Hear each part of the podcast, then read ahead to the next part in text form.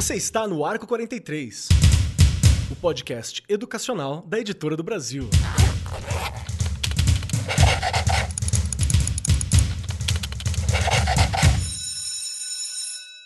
Saudações, saudações para você, meu querido professor, minha querida professora que está agora acompanhando o nosso Arco 43 podcast. Sejam muito bem-vindos e se preparem porque eu vou fazer aquele suspense logo no começo sobre o tema e sobre os nossos convidados, mas sabendo que você já entrou no feed, já viu quem é, já viu quando que é, já viu o título, já viu tudo.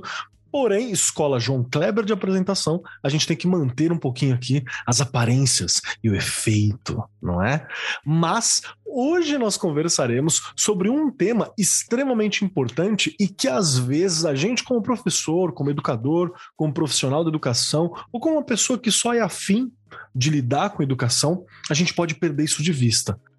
Falaremos sobre protagonismo e liderança estudantil Jovens no Comando. E eu dei uma aula sobre isso semana passada. Foi muito bacana, então já, já, tô, já tô esperançoso com esse papo. E junto comigo, como sempre, sentada aqui à minha destra, está ela, que é jovem ainda e jamais velho será, Regiane Taveira. Como você está, minha querida Regiane? Olá, agora estou melhor ainda, não é? Que delícia! Quero continuar jovem o resto da minha vida. Eu falo, meu corpo envelhece, mas eu, filho, a cabeça, olha, borbulhando, não é? A gente tem que se manter assim. Inclusive nessa nossa área, aqui já fica aí a dica para os professores e para as professoras, que a gente precisa se manter sempre muito jovem, até para poder entender as gerações que estão chegando aí não é? Senão a gente se perde ali querendo que seja do nosso tempo e não é mais do nosso tempo. A gente tem que ir se adequando, não é mesmo? E continuar brigando, seja em qual área que você estiver. Olha eu que briguei, né? Mas sempre baseado, não é verdade? E não só em senso, não, se basear em senso comum, se basear em coisas que são aí, né, cientificamente comprovadas, para você não falar besteira tá sempre antenado, porque é o que eu falo, uma coisa é você querer brigar por coisas que você nem entende, outras é você brigar lá com fundamento, que a coisa né, cresce. Por isso que existem aí tantas ONGs, não é, Keller? Tanta coisa aí que são aí criadas por jovens. E a gente precisa tanto disso no Brasil. Mas eu não vou me adiantar muito aqui, não, senão eu vou adiantar a pauta todinha em cinco minutos, que é a minha mania, não é? A gente tem gente para falar aqui conosco hoje super especializados nisso. E aí eu tenho certeza, e está bem dividido aqui, né? O nosso time tenho certeza que a gente vai discutir bastante esse assunto. Perfeito, Rei. Agradeço muitíssimo. E você que está ouvindo a gente aqui, se prepare, porque eu sei que você talvez não seja tão jovem, não ouve K-pop, não entende que K-pop, né? Já me corrigiram na sala de aula, já não é K-pop, é K-pop. Então, se prepare. E junto com a gente aqui, vamos lá, nossos jovens de alto garbo e elegância e muita capacidade, Rosana Barroso, que é estudante de cursinho pré-vestibular e também presidente da União Brasileira dos Estudantes Secundaristas, a UBS. Seja muito bem-vinda, Rosana. Como é que estão as coisas por aí? Como é que tá as treta? Que tem muita luta para fazer sempre, né? Não tem jeito. Como você tá? Muito obrigada pelo convite, que honra estar aqui com vocês. Como foi apresentada, sou a Rosana Barroso, estudante do pré-vestibular Sonho ser a primeira da minha família na universidade e hoje represento mais de 40 milhões de meninos e meninas do ensino fundamental, médio, técnico, pré-vestibular, ensino de jovens e adultos, porque sou presidente da União Brasileira dos Estudantes Secundaristas. Por aqui tá muita loucura, né? Muita luta todos os dias, principalmente com esse cenário caótico que a educação tá passando. Estava falando aí de K-pop, sobre juventude, a gente esses dias estava nas redes sociais falando sobre geração Z né? E eu costumo dizer que, Sim. infelizmente, a nossa geração, a geração Z, tem tido um dos piores momentos da educação no Brasil. Então, pra, por aqui, tem acontecido muita luta, muita batalha em defesa do nosso direito de estudar. Perfeito, muito bom saber disso. Inclusive, foi um dos temas da aula. A gente estava falando sobre choque geracional na aula que eu estava trabalhando e foi pensar a partir dessas gerações e as, a, a, molecada chegou a uma conclusão, falou assim, quando é que os boomers e a geração seguinte vai deixar o espaço para a gente, professor? Falei, é uma boa coisa para saber, mas vai chegar. Junto com a gente aqui, para compor esta mesa, está ele, Vitor Vale, que é graduando de Direito na Pontifícia Universidade Católica de São Paulo, ele era da PUC, somos da PUC de São Paulo também, grande PUC, saudades. Diretor acadêmico da Clínica de Direito Ambiental Paulo Nogueira Neto também. Seja muito bem-vindo, Vitor. Como é que estão as coisas por aí? Como é que estão as correrias? Como é que você tá? Não durmo muito, mas tirando isso eu tô bem. É, eu estou muito feliz por estar aqui. Eu acho que, especialmente porque a gente vai ter duas visões muito diferentes. Assim, eu acho que da Rosana é muito melhor que a minha, para falar a verdade. Eu acho que ela claramente. Mas eu sou diretor de uma clínica de direito ambiental que tem vários projetos internos, assim, e a minha liderança está dentro desses projetos. Eu estou bem animado, estou muito feliz de estar com tanta gente legal aqui. Muito obrigado. E você que está acompanhando a gente, se prepare, porque daqui, com certeza, a gente vai ter alguns nortes para entender melhor como trabalhar e como ajudar a desenvolver o protagonismo e a liderança em nossos queridos estudantes. Tá, vamos lá. Estado da arte, sempre bom a gente falar sobre o começo, sim. Uma coisa que a gente sempre está falando na educação, todo professor está sempre falando isso, a gente está sempre defendendo isso, a gente fala na sala dos professores, tá na ponta da língua de todo mundo, é sobre protagonismo e liderança estudantil. Só que isso às vezes a gente sente que está muito na palavra e ele não está tão presente nas ações ou nos direcionamentos. Então tem grêmios que não são tão ativos ou são podados. Então, tem instituições de juventude que às vezes não são levadas a sério, tem demandas que os jovens estão pedindo que às vezes não são levados em conta. Então, é sempre importante entender que não pode ficar só no discurso, acho que isso é uma coisa básica para a gente compreender, e como que a gente vai trabalhar o protagonismo e a liderança estudantil para uma vida pós-escola né? Porque existe a vida pós-escola, existe esse mundo logo depois, e como a gente vai trabalhar para desenvolver isso, né? Porque jovem, quando, quando um jovem fala com um jovem, é mais eficiente, assim como quando um professor fala com um professor. Por isso que a nossa formação que a gente está falando aqui, por ser entre a gente, acaba sendo muito legal. Acaba, eu sempre recebo mensagem do pessoal falando, poxa, que bacana, é, é mais próximo de ouvir, não foi aquela coisa vinda de cima, sabe? Porque a gente está no contexto que está colocado ali. E aí eu quero puxar, primeiramente, Regiane Taveira, que é jovem há mais tempo que todos nós. Regiane. Sinto bom chamar alguém com mais idade, adorei. que é jovem há mais tempo. Regiane, me ajuda a entender uma coisa. No Bora seu lá. tempo, o jovem no Brasil era levado a sério? Não. Não né? Vamos colocar aí. Eu sou de 1973, todo mundo sabe da minha idade aqui, tô chegando no cinquentão, gente, meio século, meio século. E assim, né, a gente, eu vim de um período de escola, gente, ainda da ditadura, né? Eu peguei ali é, meus primeiros anos de escola dentro de um regime muito fechado, né? Cantar ali o hino nacional. Se você se mexia, tinha uma inspetora que passava, ela tinha um apito na mão, nunca vou esquecer aquilo na minha vida. E ela e tinha um cordão amarrado naquele negócio para não dizer outra coisa. E ela passava chicoteando as pernas de quem não se mexia durante o hino, né? Meu Deus, aí você tem uma ideia, né? Isso aí já falando de 81, 82, 83, tá? Até 86 ali que eu fiz os primeiros anos de escola. Então, a gente era tratado como? A gente não podia nem se mexer. Era um clipe do Pink Floyd, né? A escola era Nossa, isso, igualzinho. Totalmente. Né? Aliás, eu usei aquilo muito nas formações com professores aí, né? Que eu acho que a gente tem que estar sempre refletindo sobre isso. Mas eh, eu vim então de uma geração que a gente não podia abrir a boca. Então, eu posso dizer a vocês que eu fui várias vezes para a diretoria várias, porque eu não ficava quieta, né? Eu respondia, mas não é o que eu falo. Já falei aqui no, no começo do programa. Eu sempre sabia o que eu estava falando, né? Mesmo sendo muito criança, porque quem vem, né, de, de de uma, é, eu falo de famílias menos favorecidas, né? Que é o meu caso, é o seu, a gente não nasceu em berço de ouro, a gente aprende que a gente precisa lutar pelos nossos direitos. E eu tinha isso comigo, né? Sempre tive. E assim, se você falar, Regiane, vocês tinham as chances de falar, para você ter uma ideia, já em 95, quando eu entrei na minha primeira graduação, que foi educação física, a gente já não. Ainda era difícil de falar. Olha isso. Né? Eu tinha professores que a gente não podia falar na sala de aula. Isso na universidade. Nossa. Tá? Professores que ditavam o texto de cabeça, Tipo, começava ali, vírgula, ponto final, e não sei. Sargentão, tá? E se você questionasse qualquer coisa, acabou. Né?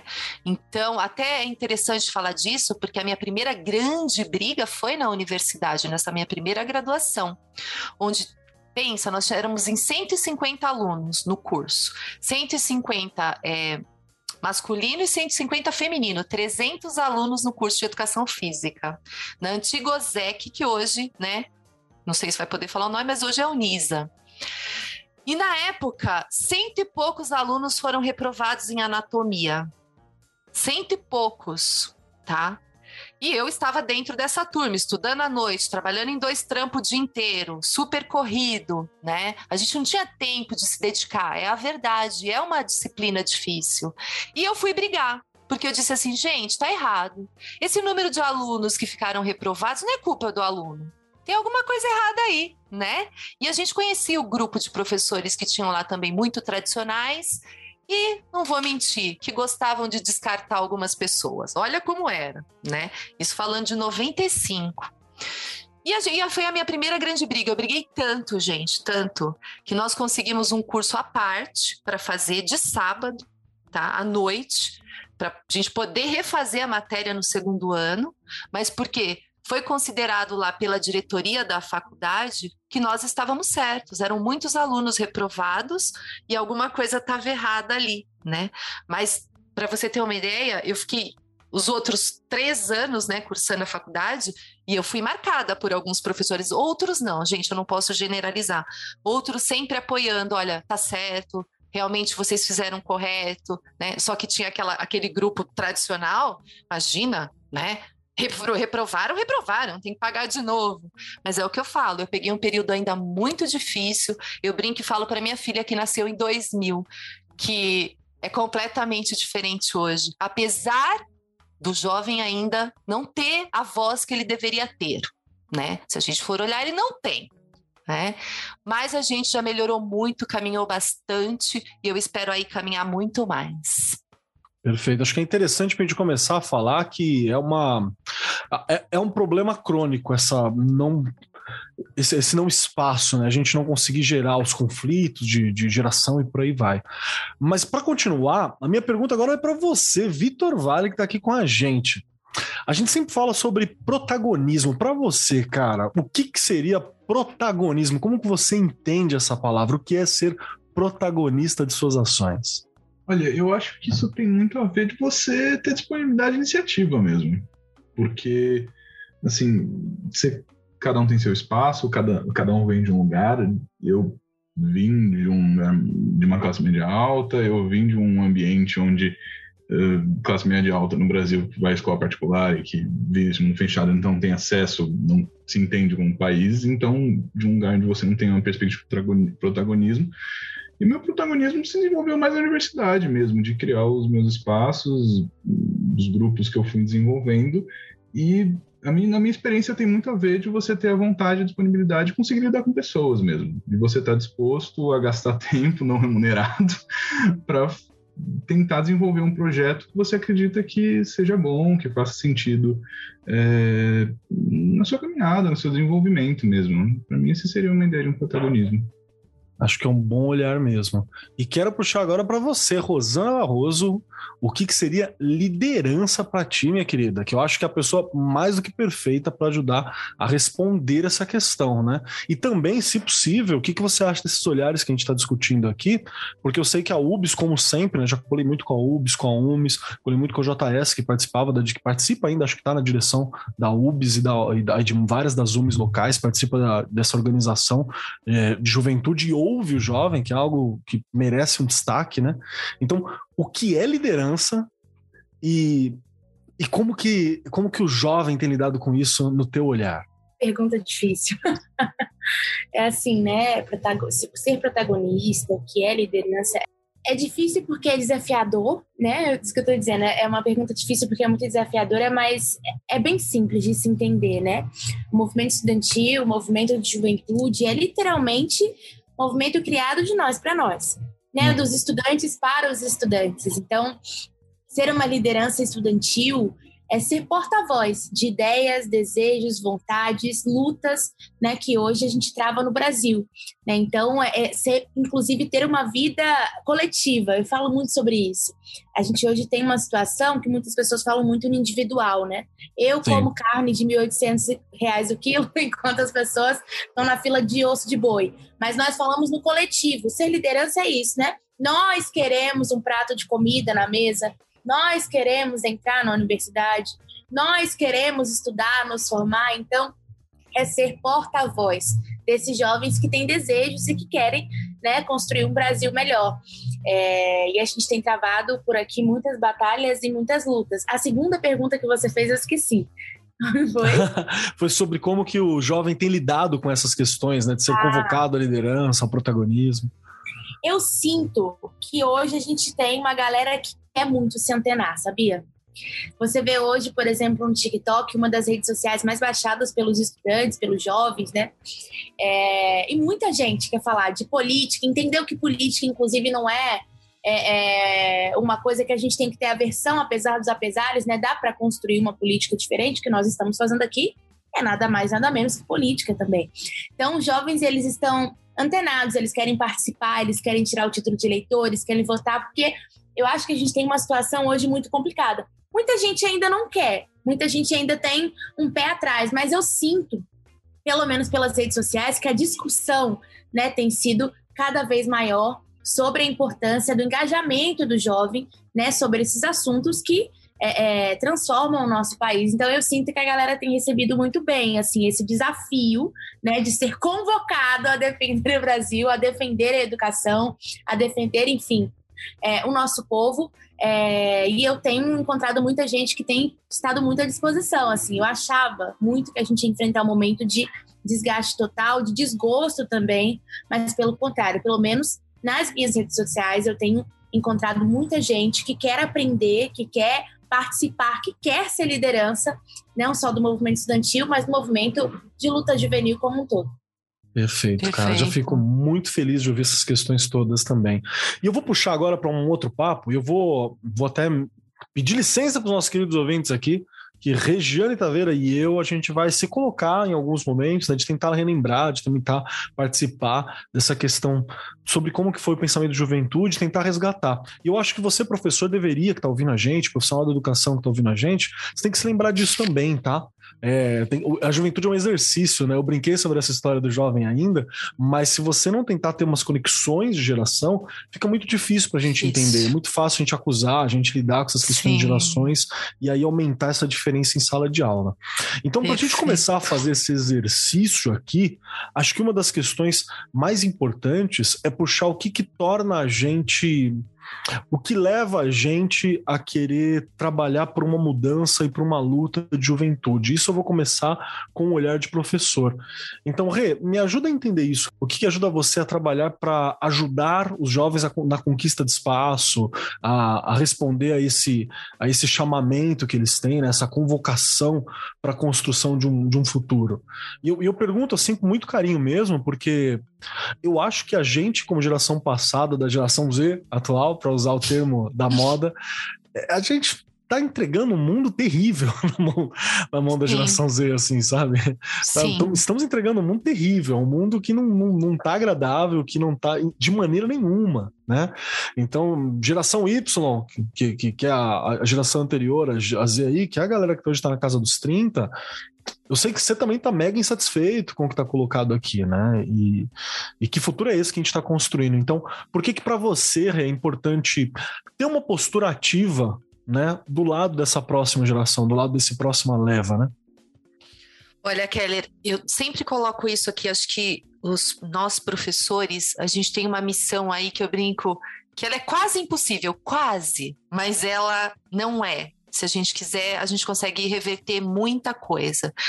Eu acho que o mais importante, e a gente pensar também, né, Keller, que a gente tem aí um documento, né, que nos guia, que é a BNCC.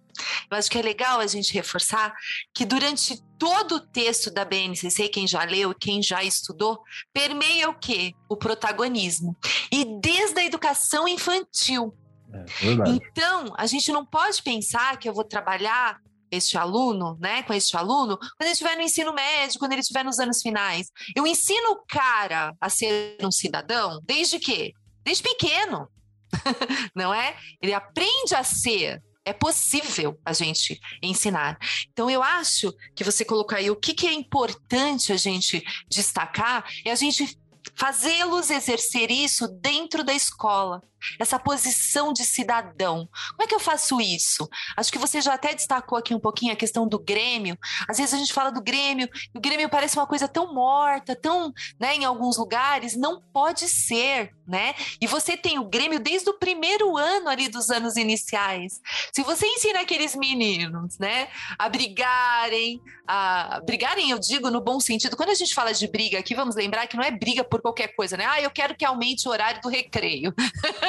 não é isso, né? É você ensiná-los que há coisas que são possíveis a gente resolvendo quando a gente aprende a exercer a cidadania. Né?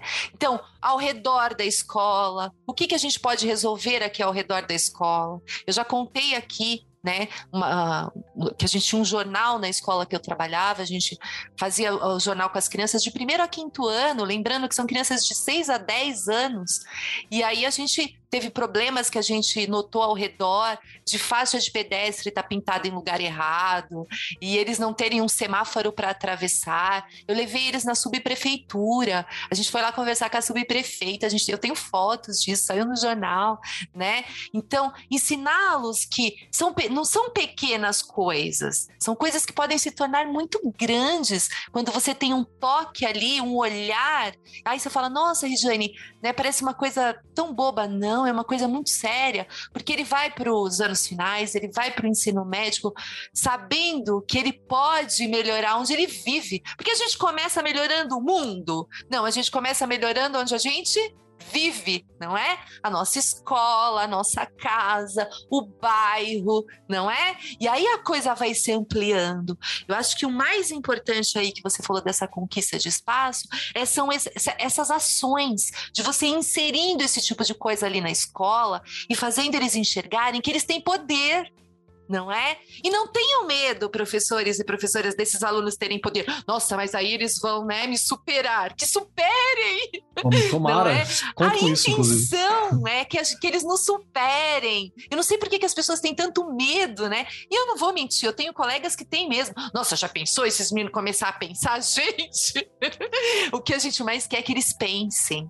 Então, acho que. E outra coisa, né, Kelly? Pensando aqui você aí que trabalha com a filosofia, né? A gente não deixar de fazer com que eles entendam as coisas. E lá na raiz mesmo, por isso que eu brinco que o professor ele tem que saber de tudo um pouco, tem as áreas, claro, as disciplinas, mas a gente saber entender a nossa história, para não falar besteira, né? Nossa, eu sou a favor né, de tal coisa.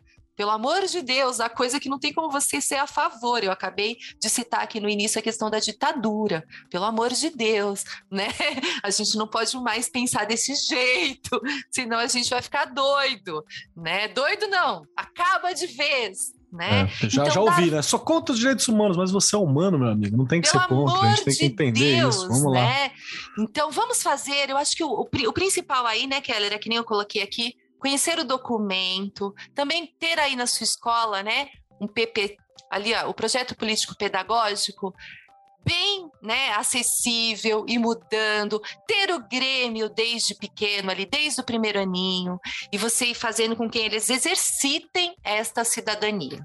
Né? Passar por uma escola que faça realmente isso e que eles realmente transformem, se transforme, não é? Chegar a ser um para a gente ser um protagonista, a gente tem que estar tá em transformação o tempo sim, todo, sim. né? E eu só transformo, só me transformo quando eu consigo perceber que há coisas que me incomodam e que eu preciso mudá-las. Aí a transformação consegue começa a acontecer, né? Show de bola. E você falou sobre essa questão do incômodo, eu acho que ela é uma, uma, uma boa uma boa forma de convocar a gente para as coisas, né? Eu vou puxar para você, Vitor, porque tem uma, uma questão assim que a gente estava conversando até em off tal, que você tem um, um, vasto trabalho também com relação ao meio ambiente, na né? luta por questões ambientais, né? Você trabalha no, na, na, na, clínica de direito ambiental e, por aí vai, tá, tá com isso à frente como direção. Isso é algo que você. Como que você se sentiu convocado a trabalhar para isso, sabe? Como que você entendeu que você podia ser um agente de mudança jovem nessa área específica, né? Que é uma área que, inclusive, precisa de muita ação, né? E, e continuamos precisando de muita ação e e vamos que vamos, né? Basta que você ligue um, um, uma TV, basta que você abra um celular para entender como a gente precisa lutar por todas as questões ambientais que estão acontecendo. Então, como que foi para você? Como que você sentiu a necessidade de ter um papel ativo, de não, de que assim, ah, eu preciso ir além da, da, da assinatura, além de uma curtida, né? Além de algo assim, eu preciso trabalhar escrevendo, eu preciso né, propor. Como que você chegou nisso?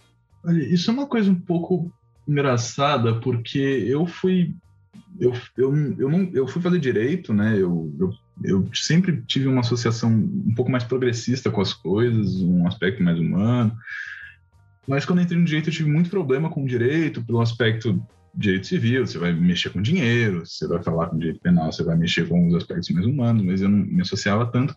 E eu, partindo de, um, de pesquisas do direito dos povos indígenas que associaram preservação ambiental, eu cheguei no direito ambiental. E se você estuda Brasil, o direito ambiental no Brasil é uma coisa essencialmente humana, porque envolve questão de terra, envolve uma questão hum. de tratamento. Se você fala nas cidades, você envolve as enchentes, você envolve a falta de moradia que gerou uma aplicação prática muito clara. Uh, e a partir disso, eu fui atrás de grupos de como me mobilizar em relação a isso, porque eu tenho um viés acadêmico, eu tenho interesse acadêmico, mas como podia ajudar as pessoas. Uh, eu achei uma instituição que estava sendo desenvolvida na Faculdade de Direito da USP, que é a clínica que eu toco atualmente, junto com uma outra diretoria de umas 10 pessoas, que estava às traças, assim, tinha 15 pessoas, um grupo de que era um grupo de estudos, e no começo desse ano a gente passou a desenvolver um projeto, uh, uma, usasse a clínica como uma organização ampla para ter vários projetos ao mesmo tempo. Atualmente a gente tem uma assistência jurídica gratuita, basicamente uma advocacia popular ambiental para necessidades que precisam. Nossa, que você vai no interior do estado, você tem demandas ambientais muito complicadas de pessoas que preservaram, tiveram uma preocupação, populações tradicionais não apenas populações indígenas que estão sofrendo um avanço imobiliário, estão sofrendo um avanço é, rural e não tem muito um acesso, e a gente tem um trabalho de fazer uma assessoria, passar ajuda que tem nesse sentido. Um, a gente tem uma preocupação de uma educação ambiental também, mas foi um sentido de ver que dava para fazer. Realmente foi uma coisa que, quando você quebra a barreira de olhar e falar assim: olha, para fazer é só eu, eu fazer eu, eu, tenho essa liberdade para fazer, que você não tem essa construção na escola, acho que vocês comentaram muito isso, eu não tinha um grêmio no meu colégio, não existia essa ideia de uma mobilização, não existia um, não, eu não vinha de um espaço onde tinha um, uma preocupação de uma mobilização, porque claramente era um espaço mais privilegiado, era um espaço que tinha um interesse para se manter nesse estado, e então partindo do espaço de eu simplesmente notei que dava para fazer e criar um ambiente bom que você pudesse fazer, foi a partir disso de ver que tinha uma aplicação prática que podia ajudar e fui desenvolvendo mesmo. Cara, que incrível. Mas eu acho muito legal essa parada como independente da realidade que a gente está discutindo, né? Você tem essa, essa, essa necessidade de participação que todo mundo tem. Acho que o professor que está ouvindo a gente, é, a nossa faixa etária de professor, ela, ela é uma faixa também fim da geração Y ali, né? Na, na troca, para usar os termos de gerações que a gente começou a puxar aqui. É, então é, é uma galera que que sempre sentiu essa necessidade de agir no mundo e procurar ferramentas para agir, né? E eu acho que aqui a gente já começa a achar um ponto importante, né? Como, como professor, os professores estão presentes, os educadores que estão aqui, ajudar a mobilizar coletivamente eu acho que é sempre algo importante. Porque há alguns limites quando você faz coisas sozinho, né?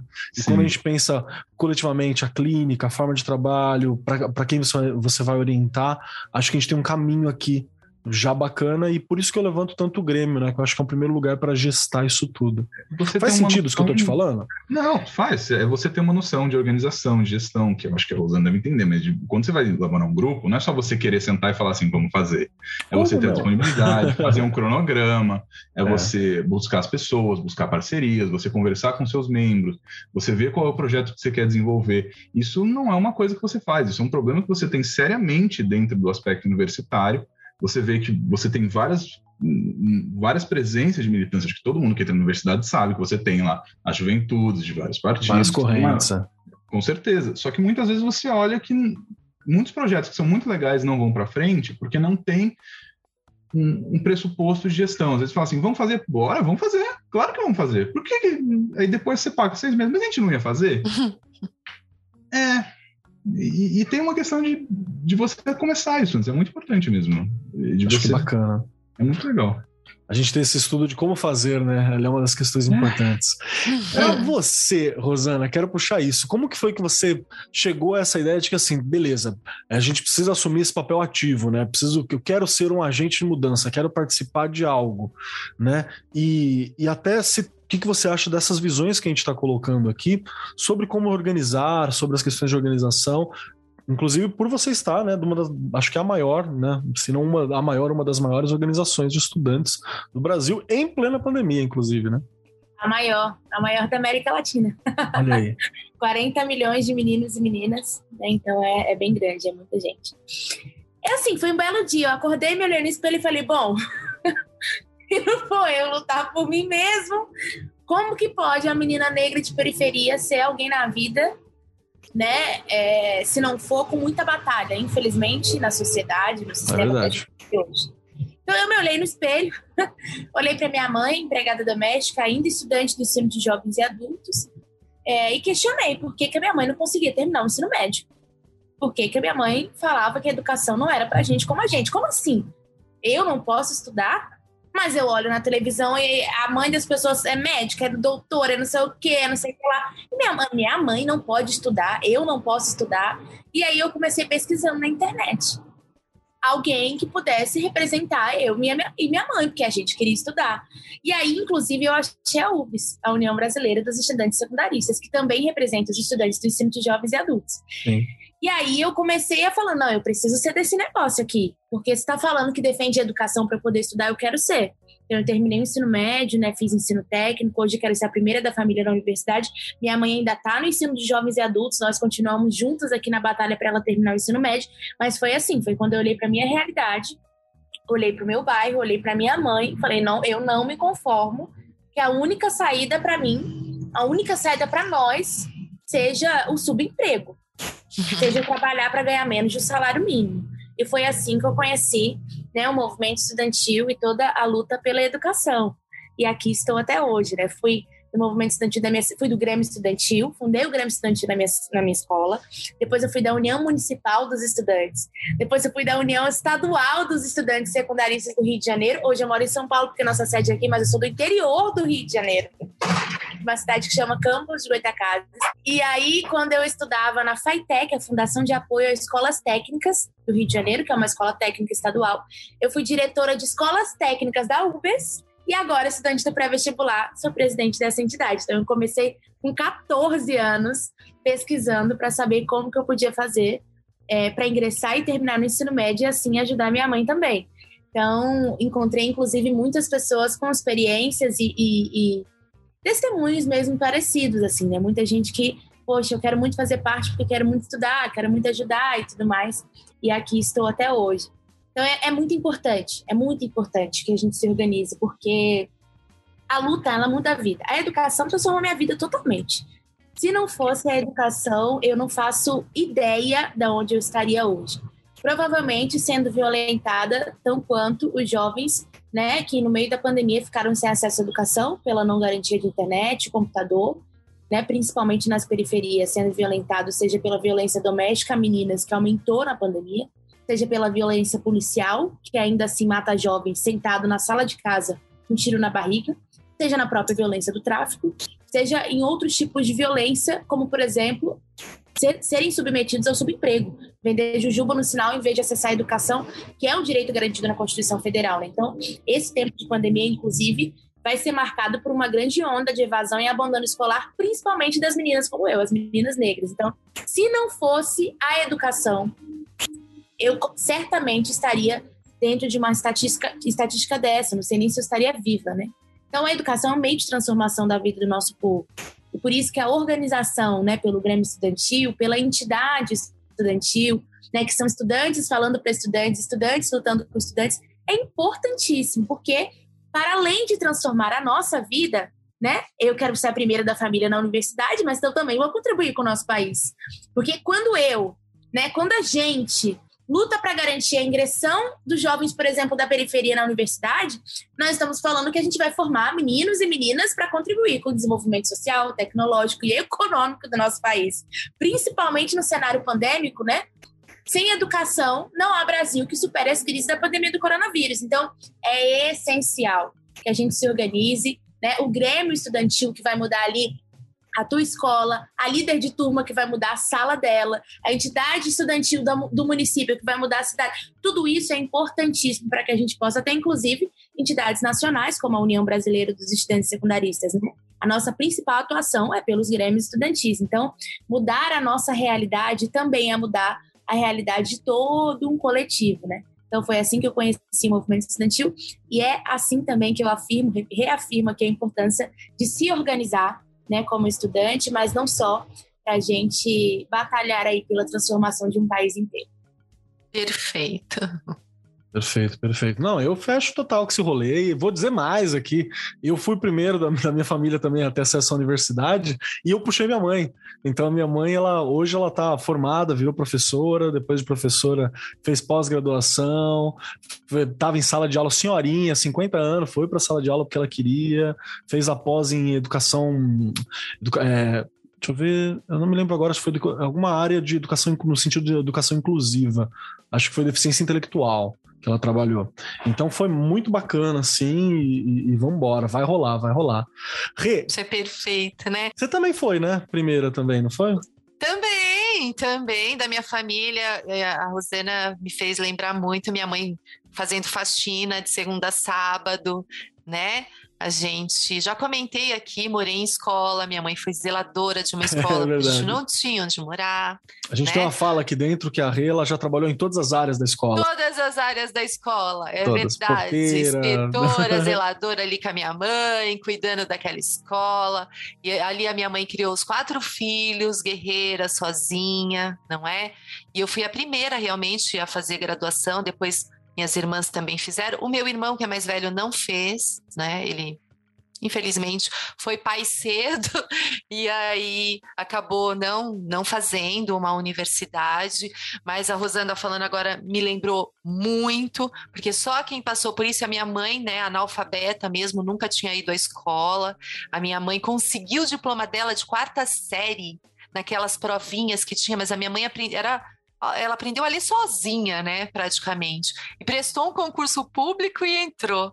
E foi assim que ela criou os filhos, não é? Sendo ali servente de escola, fazendo merenda. E a gente tem muito orgulho disso, porque você pensa assim, já na que eu já disse aqui, a gente já não tinha tanta liberdade, não é como era como é hoje, não é? E mesmo assim, uma das frases da minha mãe era: "A única coisa que eu quero de vocês é que vocês estudem".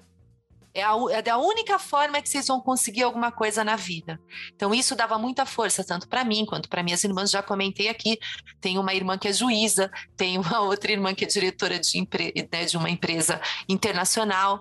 Então, assim, olhando né, de onde nós viemos e a, a caminhada que nós tivemos por aí, também não foi fácil, né? Porque a gente tem que é o que a Rosana colocou muito bem aí, brigar o tempo inteiro. E só lembrando aqui que ela falando, eu já fui olhar, né?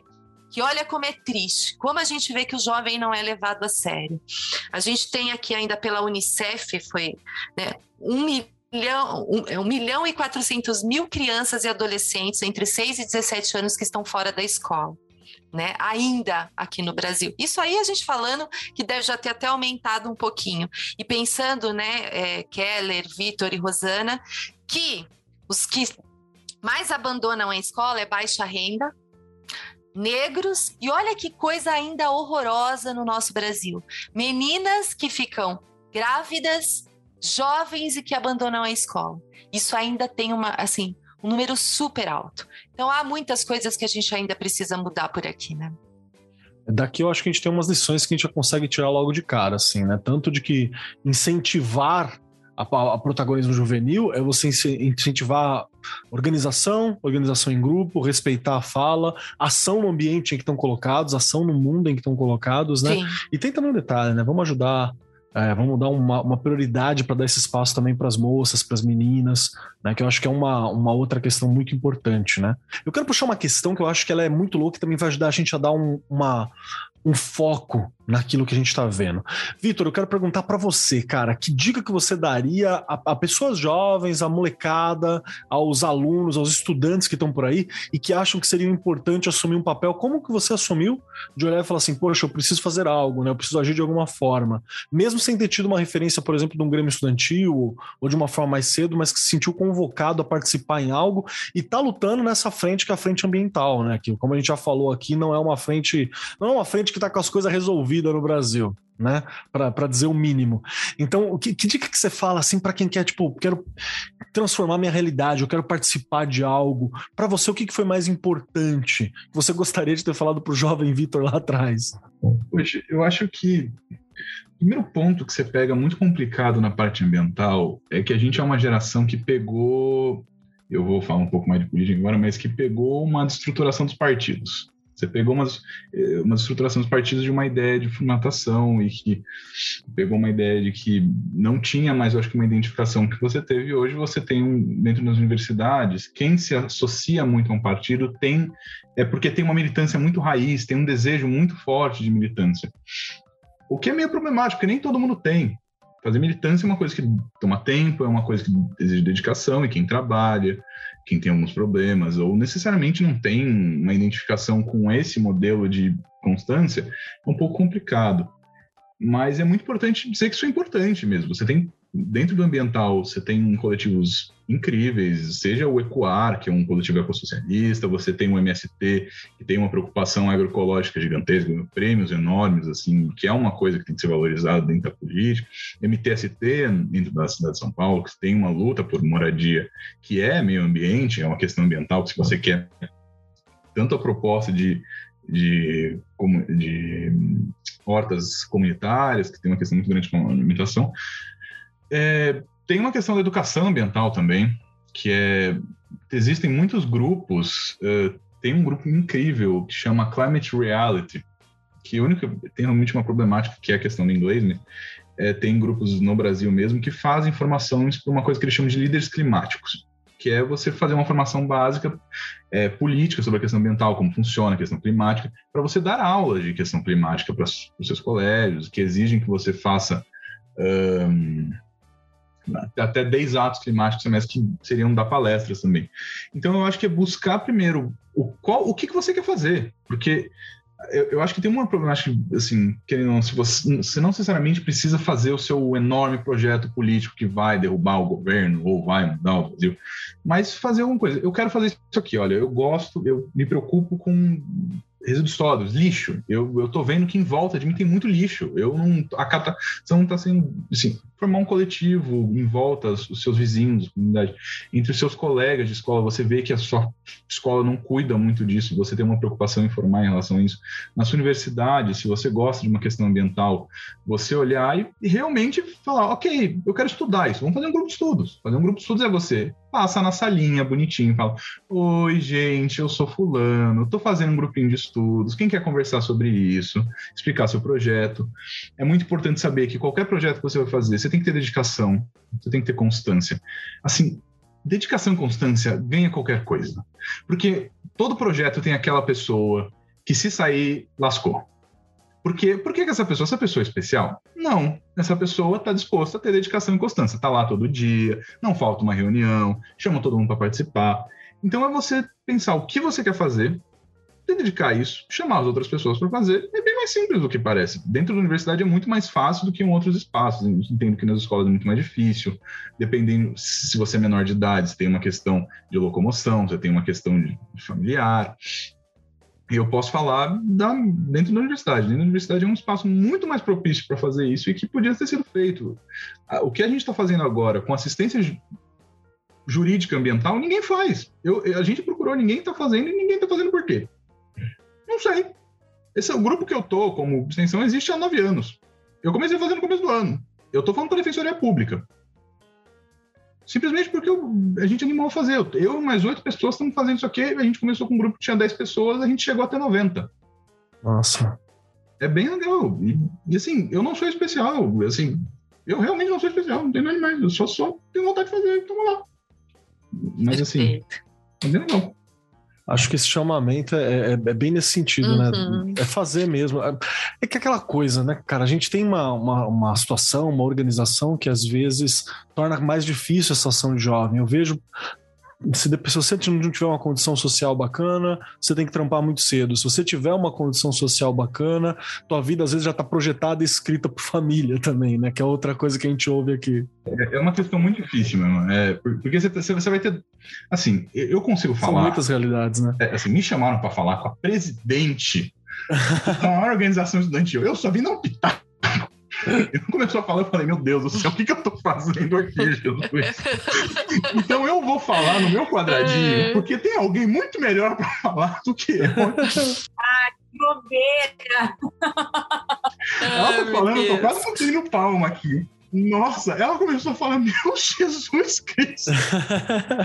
Olha que legal isso, o que o Vitor tá colocando, né, Keller? Pensando na escola, é uma habilidade que a gente desenvolve, né? Sim, sim. As sim. habilidades de liderança. Elas têm que é, fazer ela, parte ali do assim, currículo. Ela é incrível, gente. Deixa, assim, não pode, pode mas assim, ela é uma pessoa absurdamente incrível. Tô quase batendo palma, assim. Cara, eu, ela tava falando, eu falei, meu Deus, eu quero trabalhar com você. Mas assim... Deixa o telefone, manda e-mail. Vocês têm certeza que assistência política ambiental é sempre bem-vindo. Muito Mas bom. isso é um problema mesmo, de você. Se... É que tem uma questão de, de, espaço. Muito importante. A melhor coisa, acho que a gente vai conversar um pouco isso depois, mas a melhor coisa que eu fiz no meu grupo, junto com os é uma preocupação de espaço. Porque dentro da universidade, a, a figura do professor tende a ser uma figura autoritária. Sim. Assim, ah, você tem toda aquela questão que o Paulo Freire fala na autonomia da, da... Mas o professor gosta da figura autoritária, é seguro para ele. Todo ele mundo é, gosta de é, é o que eu falei. Ele não quer que você o supere, né? É. Muitos não querem. Né? Mas isso aqui é a questão mais doida. Porque, assim, é. normalmente quem é o mais autoritário é quem os alunos menos respeitam. Porque não consegue se garantir na competência. Verdade. Não, vamos sério. É, é... é, verdade, gente. É verdade. Quem não consegue bater no peito de falar assim, eu vou te dar uma boa aula. Eu sei do que eu tô falando. E você vai. Porque quem professor. Você não consegue ficar quieto, você não consegue ficar interrompendo ou ouvindo um professor bom. Porque você sabe, você sabe que é um professor bom que, que sabe o que está falando, que se preocupou em fazer uma boa aula. Então, quando você está em grupo de pesquisa, em projetos que envolvem professor, dentro do meio universitário, principalmente da faculdade que eu faço. Então, assim, é uma faculdade muito específica, porque é um dos poucos cursos no Brasil que você tem uma valorização do aspecto acadêmico. Você não tem isso em muitas outras áreas, sabe? Sim, você tem uma valorização que você põe no currículo. Você... Então, muitos professores não necessariamente querem ser professores. Vamos partir disso. Tem muita gente que quer criar grupo de estudo, quer criar grupo de pesquisa, quer criar atuação, quer pôr no currículo. Isso é um problema muito grande, porque a pessoa não está lá a pessoa não desenvolve, a pessoa faz a patotinha dele com o pessoal da pós-graduação, os alunos de graduação que entram não se sentem no espaço, não sentem que tem sua voz, não sentem desejados no grupo, sentem que tem que fazer um esforço hercúleo para fazer isso. O que a gente fez no nosso grupo? O nosso grupo, apesar de ter uma professora que é maravilhosa, e nessa natureza do nosso grupo é autogestão.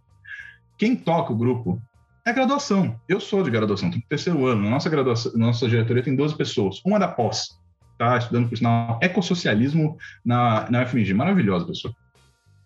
A gente que toca. A gente foi eleito, assim, não, a gente só quer estar tá lá. A gente só está desenvolvendo e tem um monte de gente.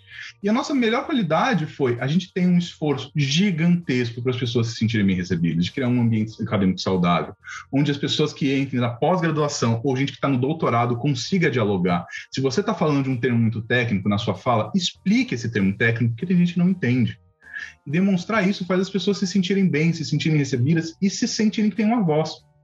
As pessoas não sentem que tem uma voz, porque se você chega num espaço e fala assim, tá bom, Cláudia, senta lá. Ó, eu, eu, eu sou, sou professor, tô doutorado, sou, sou que eu tô falando. Ou mesmo dentro de espaços de militância, pessoas que são mais velhas ou pós-graduação pesquisa, se você não tem espaço de falar assim, cara, você não, você não precisa saber, o que, que você acha?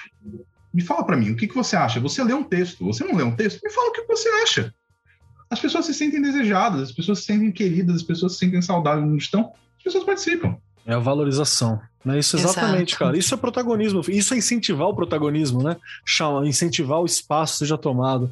Rosana, estamos falando bobeira, Rosana? O que, que, você acha disso? Essas colocações, quando a gente fala sobre puxar para o protagonismo, sobre auxiliar, não é tomar frente necessariamente para o jovem, é você dar o espaço para que isso aconteça, você permitir que ocorra, falar para o professor que não precisa se sentir ameaçado porque o jovem pensa, acho que é, é outra questão importante para a gente colocar aqui. Faz sentido essas ideias? Faz sentido. E assim, é uma luta só, sabe? Porque é, quando a gente fala de educação, a gente não tem como só falar para o estudante. Exato. A educação, falar sobre educação, sobre o professor, é sobre os profissionais da educação como um todo, né? Os auxiliares de limpeza, a tia da merenda, é tudo isso. Né? Educação ela é, é sobre todo mundo, inclusive não é nem só sobre a comunidade escolar, é sobre o Brasil inteiro estava dizendo no início, né? Não há Brasil que avance quando a educação retrocede, quando a educação anda para trás. Então, isso quer dizer que é sobre um país inteiro. Então, não tem porquê professor e estudante não andarem juntos em defesa da educação, em defesa é, é, do aprendizado, do direito de aprendizado desses estudantes, né? Do senso crítico, de saber e de se colocarem ali como agentes de mudança, né? Então é importante ter esse trabalho conjunto, professores, profissionais da educação e estudantes, por um bem maior, né? Que é defender o país através da educação. Então, não tem porquê. De fato, a gente encontra, às vezes, muitas dificuldades. Muitos professores têm muito medo, assim, do movimento uhum. estudantil, não gostam, é, é, xingam a gente, já... já é, é. tive realidades duras, assim, de, de ter. No Rio de Janeiro, uma vez, os professores estavam recebendo parcelado. Eu lembro. Estavam sem receber, e aí a gente foi passar em sala de aula chamando a galera para manifestação pelo salário dos professores. E eu fui chamada de vagabunda, né? Que isso, e doutrinação, não sei lá o quê. Então, realmente a gente vai encontrando esse tipo de coisa, como a gente encontra em qualquer outra profissão, porque, né, principalmente agora, uma onda de mentira, né? Uma onda de, de, de, coisas, parece que as pessoas estão até no mundo da lua, tem tomado conta aí do nosso país, mas da nossa parte a gente rebate tudo isso assim, é bom, né? Se você não quer construir a luta em defesa da educação, infelizmente, né, a tua categoria que perde também, porque é, é, né, a, a, educação ela é atacada, inclusive agora está sendo atacada como nunca antes, né? Os institutos federais e as universidades federais podem fechar, gente. É um corte de 4 bilhão de reais na, na, rede federal de ensino, entendeu? Tô querendo vender é. o UERJ, hein? É, cara. UERJ. A UERJ. A UFRJ pode fechar. Foi a primeira universidade, inclusive, a declarar que pode fechar por conta dos cortes da educação. Se, não, se isso aqui né, não é o explícito de que não existe esse negócio de doutrinação, né, e que todo mundo tem que se juntar em defesa da educação, não sei mais o que a gente vai fazer. Mas, infelizmente, a gente tromba, às vezes, com as pessoas desse tipo, mas a nossa resposta é sempre a continuidade da luta, né? Mas não tem porquê professor e estudante não andarem juntos em defesa da educação se é um meio de transformação não só da nossa vida, mas da deles também. Perfeito. Perfeito, perfeito. Regiane, você já viu muitos alunos sonhadores assim? Que fazem Nossa. a realidade? E eu não estou dizendo sonho no sentido vago, estou dizendo sonho não. organizado, né? Que é aquele sonho que faz. Sim, sim.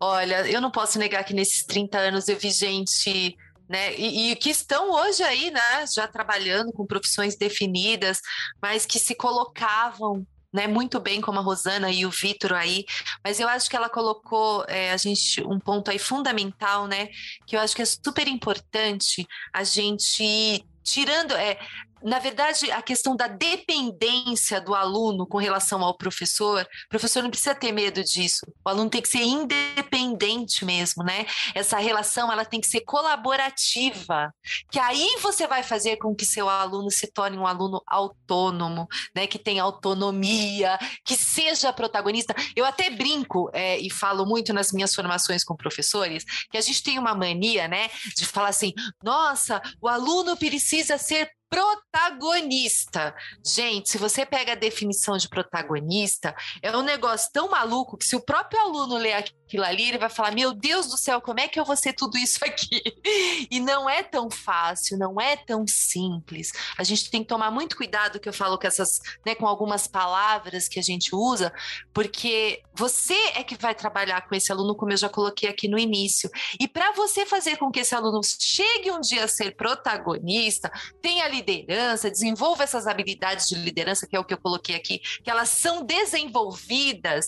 Primeiro você vai ter que quebrar essa coisa de eu sou a autoridade máxima aqui né? Não dá para ser autoridade máxima em lugar nenhum, né? Nem o líder da comunidade, ele é autoridade máxima, né? Ele discute os problemas, se chega a um senso comum. Então a gente tem que tomar muito cuidado e parar, né, de querer ser na verdade, o único protagonista ali da educação, os professores. Somos importantes? Somos, já percebemos na pandemia que o país não vive sem professor e sem professor, né? Mas a gente precisa evoluir para que a coisa não fique né, no passado e a gente consiga realmente entender as gerações, porque é o que eu coloquei já aqui no início. Eu tenho obrigação de entendê-los. Não dá para eu impor nada. A gente tem que aprender a discutir, aprender a resolver problemas juntos, não é? E isso eu ensino desde a educação infantil. Vou bater nessa tecla o tempo inteiro.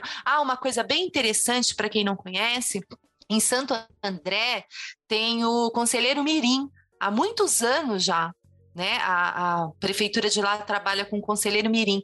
Desde pequena, aquelas crianças aprendem que é importante você entender de algumas coisas para ser líder, né? Nem todos serão líder, a gente até ouviu isso, líderes, né? Mas a gente sabe que a gente pode desenvolver habilidades que vão ser importantes, gente. Acho que é, é legal a gente falar isso aqui, até dentro da nossa casa, não é? Muitas vezes, é o que eu disse, você começa onde? Dentro da sua casa. Depois na escola, no bairro que você vive. Você não vai mudar o mundo de um dia para o outro. Mas é de pouquinho em pouquinho, você fazendo, só, né, plantando ali a sementinha, e quem ajuda e quem caminha junto, numa situação colaborativa, como eu disse aqui, são os professores. Não tem como a gente, né, sair dessa responsabilidade. Isso faz parte da escola. Muito bacana. Eu acho que a gente já conseguiu discutir um pouco sobre o que é essa base, sobre essa questão de dar espaço e tal. Aqui levantou várias outras questões que eu acho que são muito importantes para a gente puxar para o futuro, né? O programa sobre Grêmio Estudantil, que a gente está querendo fazer já faz um tempo, já conversamos sobre. Um programa discutindo propostas de juventude, como é que funcionam essas questões, são outros olhares muito importantes que a gente ainda tem para fazer. Mas já serviu para a gente entender algumas coisas básicas sobre a necessidade de dar protagonismo e a necessidade de permitir espaços, né? De auxiliar na conquista de protagonismo e na conquista da liderança individual de cada um dos alunos que estão ali presentes e também coletiva, né? Dos nossos estudantes. Acho que isso é um ponto muito bacana para a gente levantar. É, vamos caminhar aqui para o fim desse programa já e deixa eu dar um recadinho para vocês que estão aqui como convidados, para poder sair desta, desta live, deste bate-papo que a gente está, você tem que responder a três questões surpresas, senão você não consegue, seu computador não desliga e você passa o fim de semana preso dentro da plataforma que a gente usa aqui. O que eu acho que não é legal, e eu já falei mais de uma vez, isso para mim é uma cena de terror do Stephen King ou um inferno dantesco. Né, você ficar preso numa sala virtual por um fim de semana inteiro. Então tem três questões que elas são muito importantes para serem respondidas. A primeira delas é se você curtiu o nosso papo, tá aí, isso aqui é difícil, essa daqui. O que, que você achou do nosso papo? A segunda delas é como que a gente encontra você e como que a gente encontra o seu trabalho, que eu acho que é uma das questões mais importantes que a gente tem hoje, porque eu tenho certeza, tem estudantes que ouvem a gente também, tem novos professores que estão se formando que ouvem a gente. É muito bom ter essas referências que eu acho que são, são muito legais para compor assim as possibilidades. E a última questão que a gente tem aqui não é uma questão, é para vocês aconselharem algo. Pode ser uma música, pode ser uma ideia, pode ser uma frase, pode ser uma proposta, um pedacinho de Vitor Vale, um pedacinho de Rosana Barroso que possa ser carregado pelos nossos ouvintes ao longo da semana. Então pode ser um conselho, uma ideia, uma série, a gente já teve de tudo sendo aconselhado aqui neste momento. E para dar tempo dos nossos convidados pensar, Regiane Taveira, três questões para você. Primeira delas, o que você achou do programa? Segunda delas, como que a gente te encontra? E a terceira delas, o que, que você deixa pra gente ao longo dessa semana? Bora lá, adorei o programa como é gostoso a gente ouvir, né? É o que eu falo, ter essa coisa mesmo de escutar os mais jovens e também, gente, não vamos descartar, descartar de escutar também os mais velhos, porque a gente também aprende e a gente entendendo a história do que eles passaram, a gente vê o que a gente quer mudar, como você disse, né? A gente tem deixado aí um futuro que não é muito bom, então a gente ainda pode fazer muita coisa, não é? Não é pensando nem na idade, em qualquer idade que você tenha, você consegue mudar e lutar por alguma coisa. Amei o programa, amei o programa. Estou aí nas redes, né, no Instagram, no Facebook e aqui no Arco com vocês toda semana. E eu vou deixar uma música que eu adoro. Olha, eu acho que é a primeira vez que eu vou indicar uma música ou não? Acho que é. Primeira vez Acho que, eu que vou já aconteceu, hein? Mas que eu me Música. tô me lembrando, não tô me lembrando do qual. É, eu, eu não me lembro, mas eu vou deixar aqui, gente. Olha, escutem, né? Olha lá, Charlie Brown Jr., não é sério. Eu adoro essa música, só um trechinho para aguçar e ficar na cabeça, né?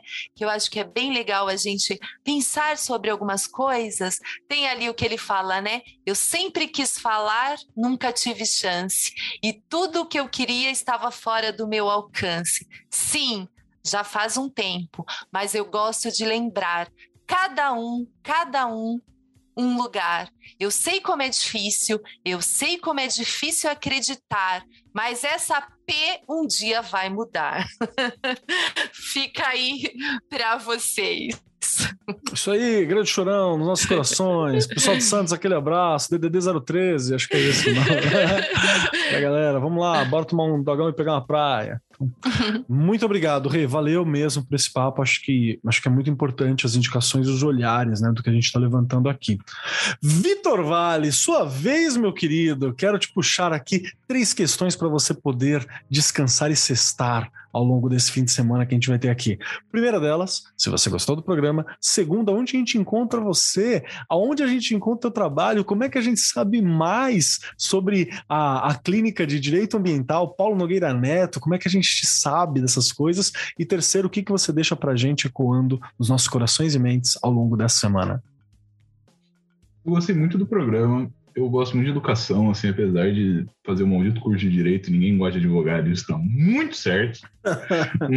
Mas é, eu achei um programa muito interessante, achei, achei um podcast incrível, assim, que eu com certeza vou acompanhar.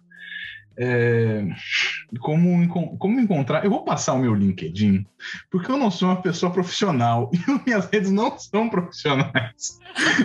Então pode só colocar o meu nome, Vitor Vale, com C e dois L's no LinkedIn. Sobre o, a indicação, eu acho que eu vou indicar um livro chamado Ecologismo dos Pobres. Eu acho que é um livro, assim, de tudo que eu ia falar. Eu ia falar autonomia da, é, pedagogia da autonomia do Paulo Freire, mas eu não sou educador. Eu vou falar do que eu entendo, entendeu? Pode indicar também que é muito Mas, assim, bom. Como estudante, se, se for estudante, assim, indiquem, assim, se você for professor, indica para o seu aluno Pedagogia do, da Autonomia. É um livro que qualquer estudante ler. Eu gosto mais de Pedagogia do Oprimido. Eu acho Pedagogia da Autonomia incrível, porque, assim, para mim, liderança está na Pedagogia da Autonomia. Acho incrível, acho incrível. Mas Ecologismo dos Pobres, se tem interesse em questão ambiental, questão social, é um livro que, assim, da tá, editora Contexto, é, é incrível, é lindo, assim, é muito bom, muito bom. Mas olha, gente, é, para procurar a clínica Paulo Nogueira, se tiver interesse em educação ambiental, a gente vai desenvolver um projeto de educação ambiental, a gente vai atrás de, de educadores e pedagogos, assim, para a gente desenvolver isso com movimentos sociais. Pode colocar CEPAN no Google, que a gente acha todas as nossas redes, CEPAN é C-P-A-A, não, um só, C-P-A-N já escrevi muito errado esse e-mail. Mas é isso, gente. Obrigado. Obrigada. Muito obrigado, velho. Obrigado pelo seu tempo, obrigado pela tua fala, obrigado por ter compartilhado com a gente. Aguardo, né? Quem sabe a gente se tromba aí num próximo encontro, que também tem questões ambientais que a gente precisa discutir mais seriamente aqui nesse programa Educação Ambiental. E agora você, Rosana Barroso, minha querida Rosana, três questões para você poder se estar em paz. Você está em paz não, porque tem muita coisa para fazer ainda hoje que eu tô ligado, né? Então, Primeira delas, se você gostou do nosso bate-papo, se você curtiu o programa. Segunda, como que a gente encontra a Rosana? Como é que eu sei mais sobre a UBS, por exemplo, para direcionar, para explicar para os nossos estudantes que estão por aí? E terceira questão, o que, que você gostaria de deixar ecoando em nossos corações e mentes ao longo da semana? Primeiro, achei muito bacana. Quero agradecer o convite, dizer que gostei muito, fiquei muito feliz, foi muito bacana. Contem sempre com a União Brasileira dos Estudantes Secundaristas nessa batalha em defesa da educação. É, a segunda pergunta qual foi? Como que a gente te encontra, você e o seu trabalho, né? Então, me encontrar nas redes sociais é fácil, Rosana com Z Barroso. Então, tô no Instagram, tô no Twitter, no TikTok, no Facebook. E as redes da UBS é UBS Oficial. Podem entrar em contato, né, por uma ou por outra rede, estamos sempre à disposição. Lá a gente posta muito sobre a luta em defesa da educação, né, sobre as reivindicações dos estudantes, então quem quiser acompanhar é só seguir. E o conselho, né, a dica que vai ecoar aí nos corações durante essa semana é sobre esperança, né? A gente falou aqui sobre muitos problemas. É, estamos vivendo muitos problemas no nosso país, né? Em especial no que se diz é, sobre educação. Mas quando a gente fala sobre esperança e mudança, sempre tem a ver com jovem e estudante. É assim toda a história do Brasil. A UBS, por exemplo, tem 73 anos. Nesse ano, né, na verdade no ano de 2020, nós conquistamos uma vitória muito importante. O novo e permanente Fundo de Manutenção e Desenvolvimento da Educação Básica, o Fundeb. Só que a luta pelo Fundeb começou em 98, antes de eu nascer. Eu nem sonhava em nascer em 98.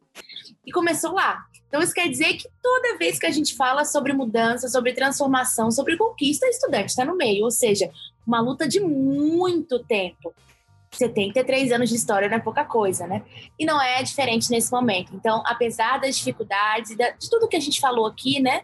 A esperança é algo que não pode morrer no coração da juventude, dos estudantes, porque nós somos capazes, quase os únicos, inclusive, né? De colocar é, e liderar essa rebeldia com causa, como a gente fala aqui na US, uma rebeldia consequente para transformar a realidade das nossas escolas e por aí vai. Então, nós somos, em toda a história, a linha de frente da transformação, e dessa vez não é diferente. Então, o Brasil precisa desse nosso gás, dessa nossa vontade, né, dessa, dessa nossa energia, dessa nossa rebeldia para transformar essa realidade difícil que a gente vive. Então, para a melhoria do Brasil, certamente os estudantes são importantíssimos. Aqui na UBS a gente tem falado muito de uma frase, né? Defender a educação para salvar o Brasil. Então, jovens brasileiros vão ser esses agentes aí importantes para salvar esse nosso país. Então, o que eu quero deixar de dica, de conselho é para ninguém perder a esperança. É possível transformar o nosso país e a nossa realidade. Um beijo, muito obrigada pelo convite. Perfeito, Rosana. Obrigado pelo seu tempo, obrigado pelas suas palavras. Aguardo um novo encontro da gente, talvez para discutir Grêmio, talvez para discutir Verdade. mobilização de juventude. Deve ser muito bacana. Valeu mesmo. E agora é minha vez, então. Vamos lá. Primeiro que eu gostei muito do programa, só que esse é um daqueles programas que eu acho que ele tem que ter várias partes, né? Não dá pra gente definir juventude ou um conceito desses numa, num programa só. Teremos outros olhares, talvez chamando mais estudantes secundaristas mesmo, talvez ah, conversando com professores que apoiam esses trabalhos de protagonismo e de liderança estudantil. Acho que tem muitas outras frentes ainda que a gente precisa trabalhar e a gente precisa supor cumprir ainda. E eu adorei o programa. Muito obrigado, Vitor. Muito obrigado, Rosana. Eu acho que foi assim fantástico e, novamente eu saio crescendo disso. Sei que a Rê também, porque ela falou isso agora há pouco, né? Que curtiu muito, né, Rê? Com certeza. E vamos lá.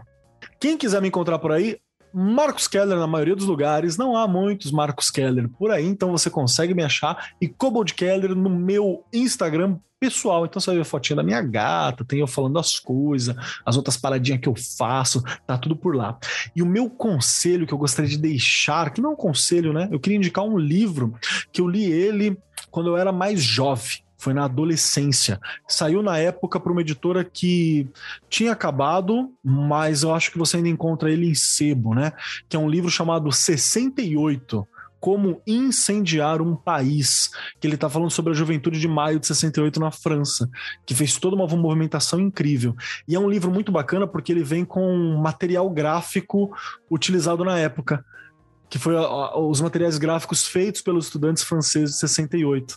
Então você tem os quadrinhos que eles fizeram, você tem parte das placas, tem uma reprodução dos panfletos, boa parte deles também já está traduzido. Então dá para você entender como que foi a mobilização, uma das maiores mobilizações históricas de juventude, né, que foi de maio de 68, que tomou a França inteira tudo bem que eu sei que qualquer coisa francês está tocando fogo em carro e fazendo manifestação, mas é muito bacana esse material. Então fica a dica aí que encontrar, porque é muito legal.